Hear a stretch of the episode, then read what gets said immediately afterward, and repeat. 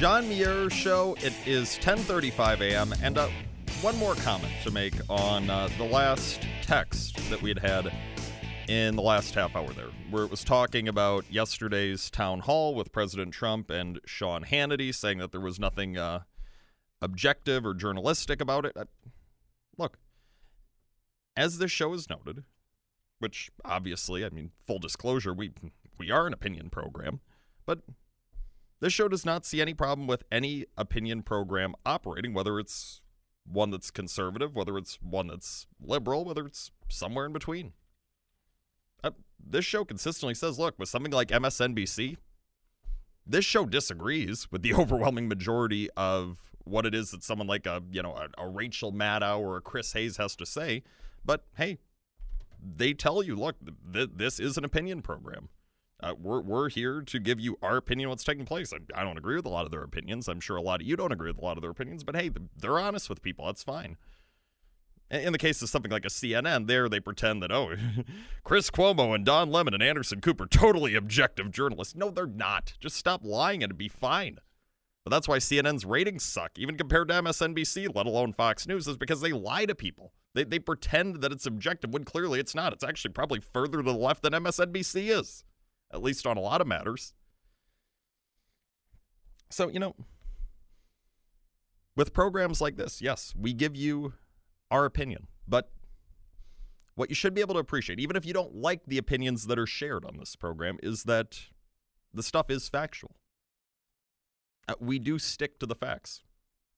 Get my take and a lot of listeners' takes and guest takes on as well, but what this show presents to you, it is factual. So, I'm sure there are a lot of people out there that would like to disprove the stuff we say, but they're unable to do so because, again, it's factual. All right, uh, now we're going to go ahead and head to the phone lines. Glad to be joined by a good friend of the program, 6th District Congressman from here in the state of Wisconsin, Glenn Grothman. Congressman, how you doing today? Well, glad to be on the show. I'm still in Washington. Uh, earlier this morning, we had a debate on making the District of Columbia a state. In about an hour, I will vote on that bill, and then I'll be heading back to the 6th Congressional District for the weekend. Uh, real quick, before we get to what I wanted to discuss, if the Democrat Party didn't think they could get an extra two U.S. senators out of making Washington, D.C. a state, do you think they'd be interested in doing it? Well, of course not. And just so your listeners understand, it is ridiculous that the District of Columbia would be a state. The District of Columbia was created um, in the U.S. Constitution. Um, nobody at the time thought it would get two U.S. senators. As a matter of fact, the idea of having a separate district was so it wouldn't be part of any individual state. Um, it is a very unusual area. You have as far as I know, no or virtually no manufacturing, no agriculture, no mining, no logging. Uh, it exists entirely on either government, or if not on government, it exists on tourism connected to people seeing uh, government uh, buildings. Mm-hmm. So the idea that the state is ridiculous. The reason people want it to be a state, of course, is because it is such a government town it will always be two votes for the Democrat Party in the U.S. Senate. Uh, it will not pass this year. It would scare me a year from now. It could pass. Mm-hmm. Uh, depending how the election goes this fall, obviously. If uh, if Washington D.C. went 95 percent for Trump instead of 95 percent for Hillary in the last election, uh, Democrats would not be on board with this proposal. Guaranteed. No, and, and your and your listeners are right. Donald Trump got about five percent of the vote in the District of Columbia. I can't think mm-hmm. of anywhere that he did worse than that. Uh, I mean, it's just almost unbelievable what an unusual city I work in. Yeah, if, Was- if Washington D.C. doesn't like you, you're probably doing a good job for much of the rest of the United States. Right, so I, right. I, I, do want to ask you. So uh, you're talking about the the debate you were having this morning. Uh, yesterday, there was a different debate going on. Uh, the Democrat-led House that you, of course, served in passed Capitol Hill Democrats' police reform bill by a largely partisan vote. Uh, Democrats voting yes, Republicans largely voting no. Uh, during the debate on the measure, uh, you made comments that have since made headlines in the fake news media, uh, specifically with the Milwaukee Journal Sentinel. Uh, you had accurately noted that much of the left's framing of this whole conversation is aimed at, quote, making white people feel guilty, end quote, and, quote, enraging black people, end quote. Uh, now, it's obvious that Democrat elites are, are, trying to start a race war in an election year, not caring how wrong it is, not caring how detrimental it is to the country. They're doing it strictly because they believe that this will benefit them personally come November 3rd. So, for what you said yesterday, thank you, Congressman, for saying what you did. Uh, somebody in the Congress need to say it, and, I, am glad you were willing to do so. Are, are well, you surprised well, right. with the reaction that uh, you've This, this is the situation there are bad policemen and there are policemen who make innocent mistakes. But obviously, uh, people sometimes die uh, with a confrontation with the police. Actually, it's gone down considerably the past three years, but people do die. Mm-hmm. Um, right now, more white people die than black people. We had a in confrontations with police, not surprising because there are a lot more white people in the country.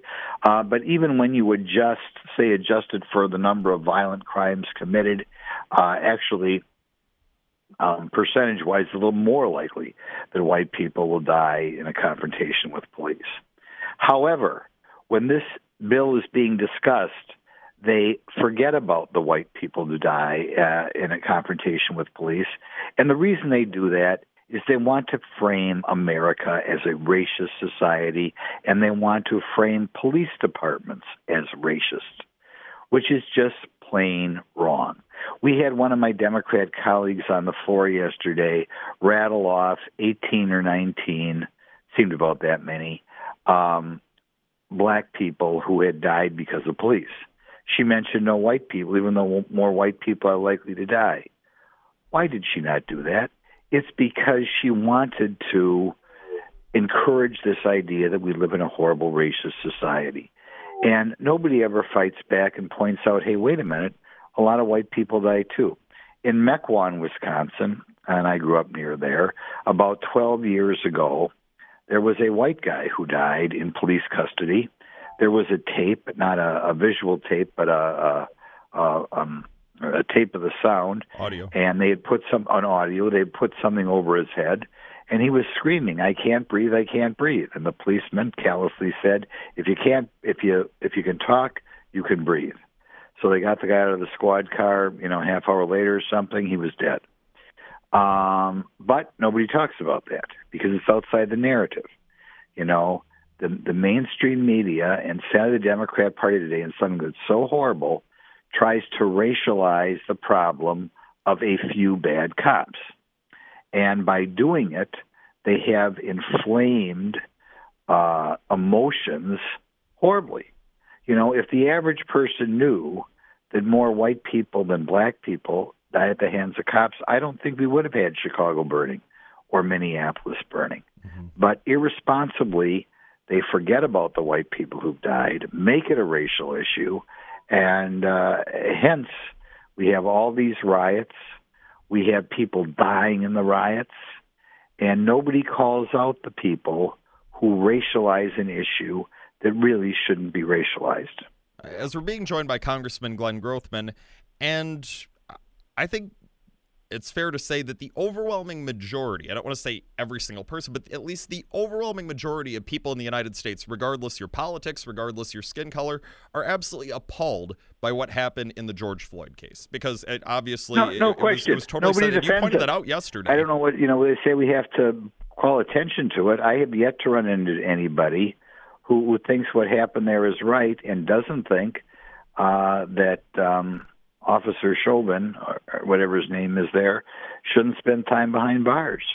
I mean, that, that is incontrovertible. The question is, are we going to racialize it and cause riots out of it when, you know, not long ago there was a, uh, actually a, a black police officer who killed a, a white woman in Minneapolis, or at least in the Twin Cities area. We don't talk about that. Well, and, and, and why not?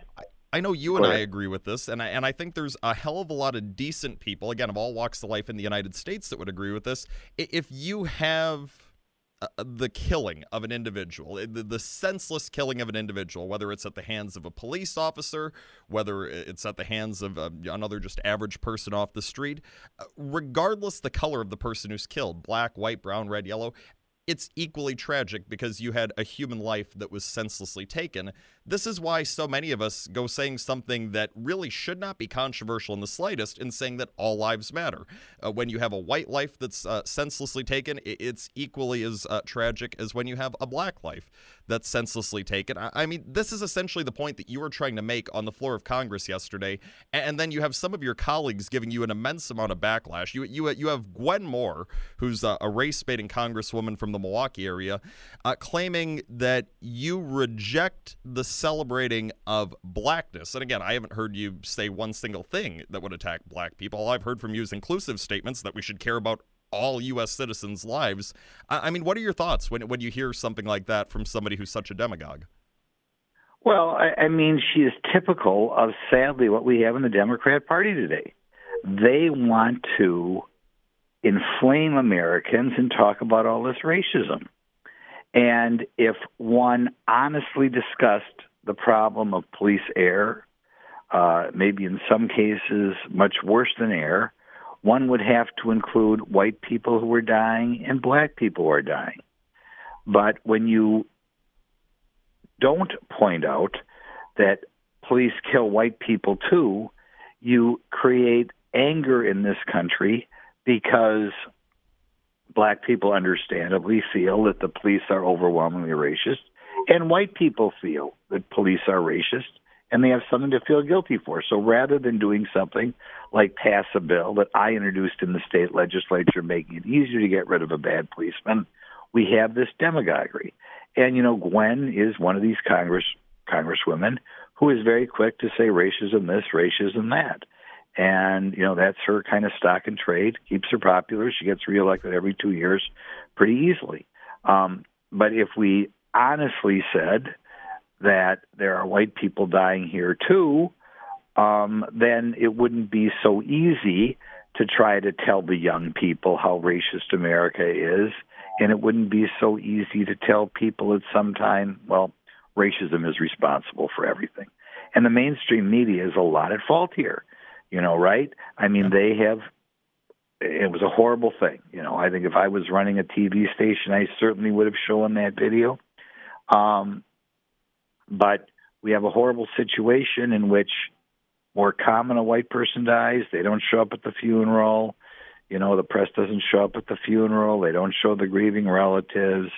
They have created a narrative in which America is supposed to be this horrible racist society. We're not a horrible racist society. Just like, you know, we've, we've moved in some other occupations, made it easier to get rid of a bad teacher, easier to get rid of a bad VA employee. We should make it easier to get rid of a bad policeman.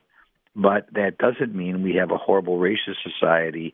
And when people do say we have a horrible racist society, it results in the riots in Minneapolis, the riots in Chicago, which to me are to a certain extent the fault of the politicians who have been demagoguing and talking about racism all the time. Yes, you're absolutely right. As we're being joined by Congressman Glenn Grothman, I've got to ask you have any of your Democrat colleagues given any sort of a coherent explanation as to why it's bad to say that all lives matter and we should care for black people and white people equally? Or have any of your colleagues acknowledged that they're doing the very thing they claim to oppose when they talk about police? They say collective judgment's bad. We can't collectively judge people uh, based on, for example, the color of their skin. But here, so many of these Democrats go collectively judging people based on the field that they're in and assuming that all cops are bad when the overwhelming majority of them are good. Do, do any of these Democrats acknowledge but, these things to you? Um, they might give perfunctory comments, but the police hatred by the Democrat Party in Congress yesterday was scary. You know, the uh, the social compact, our safety relies on respect for police. And I always like the police. I'm looking to do a police ride ride along sometime the next week down by the Oshkosh or Fond du area. And, and I think the world of the police. I've been supportive of the police. It, it would be interesting for your listeners to hear the debate yesterday, and I can only describe it as almost a hatred of police that uh, came out from the Democrat Party, saying that police were racist again and again and again. I feel so sorry for the police today, and we haven't talked about what was in the bill. The bill would have made it easier easy to sue police mm-hmm. if they tackled somebody in the in making an arrest or had to physically restrain somebody. I mean, can you imagine how ineffective the police would be if every time they grabbed hold of somebody they could be sued? What? But that was what the bill on the floor would have done yesterday. The anti police hysteria that was whipped up on the floor of the U.S. Congress yesterday was scary. Yeah, I, I, mean, from everything I heard, it sounded like, and you were there for 100% of it. I, I mean, that's the thing. We, we discussed this Democrat proposal on the program a week or so ago, whenever they first uh, rolled it out, and we noted there were some positive aspects to the proposal, absolutely. But it, the problem is, it went way too far, and it got to the point where it was abundantly clear that if that were to pass and that were to become the law in the United States, that all of the good officers who are trying to do their jobs appropriately to keep our community safe would be to the point where their hands would be so tied or they'd be so scared to do their jobs appropriately out of fear that somehow it would be twisted into a lawsuit against them that good cops wouldn't even be able to do their jobs that are necessary to keep our communities oh. safe. And it doesn't seem that the Democrats in your Congress care about that one bit. Oh no, no. You know, the Republicans say, "Oh, the Democrats are trying to get rid of police." I don't think they're going to get rid of police departments, but what they will do is they will change the rules such that the police will be afraid to arrest somebody. The police will be afraid to restrain somebody. Mm-hmm. The police will be afraid to hand, uh, to handcuff somebody. That's what that bill will do. And uh, you know, I don't know who would want to be a policeman if that bill would pass. No, that exactly. bill is not going to pass now because Donald Trump is president. But in next January and next February, could that bill pass? Absolutely. We could wind up this time next year in an America in which the police are afraid to handicap, uh, um, uh, handcuff somebody. The police are afraid to tackle somebody because they're going to get sued. So uh, we're, we're it's a very scary situation for the United States right now, and the people should be aware that this bill was voted yes by every single Democrat in Congress. I was hoping a few Democrats would have the guts to stand up and say no, but they didn't. Every Democrat voted yesterday to hamstring the police and make it easy to sue a policeman. And even if a policeman's in the right, who wants to get sued? Well, yeah, like you said, right? no one, no one's going to want to be a police officer anymore if this is, you know, the extent they're taking it to. And yeah, some Democrats want to tie the hands of police to the point where they can't effectively do their jobs as good cops, like you know your colleagues were trying to do yesterday. Yeah. And then some of them in places like Minneapolis, they're just outright getting rid of the police departments, which is even more terrifying. What, what those Democrats are doing. Uh, we only have a, you know, like a minute or so left here, Congressman.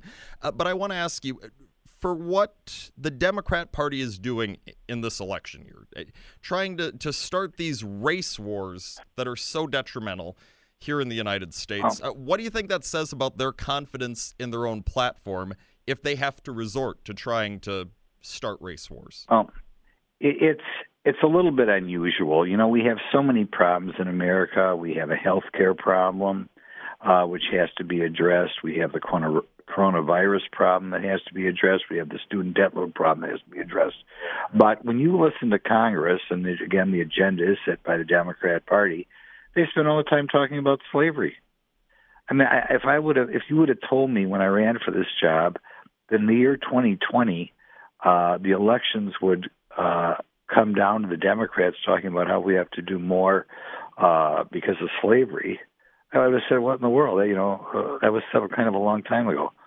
Um, but but that is what the debate is about in Congress right now, and of course the reason is is they want to scare black people and they want to get 95% of the black vote vote Democrat.